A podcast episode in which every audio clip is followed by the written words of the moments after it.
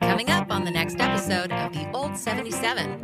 Welcome back to the old 77. It's a safe place. in an unsafe world. And speaking of unsafe, currently with the pandemic, there's a new article by BusinessInsider.com out that lists the 30 best American cities to live in after the pandemic. I saw this. And wouldn't you know it, Jeff City is number two on the list. JC.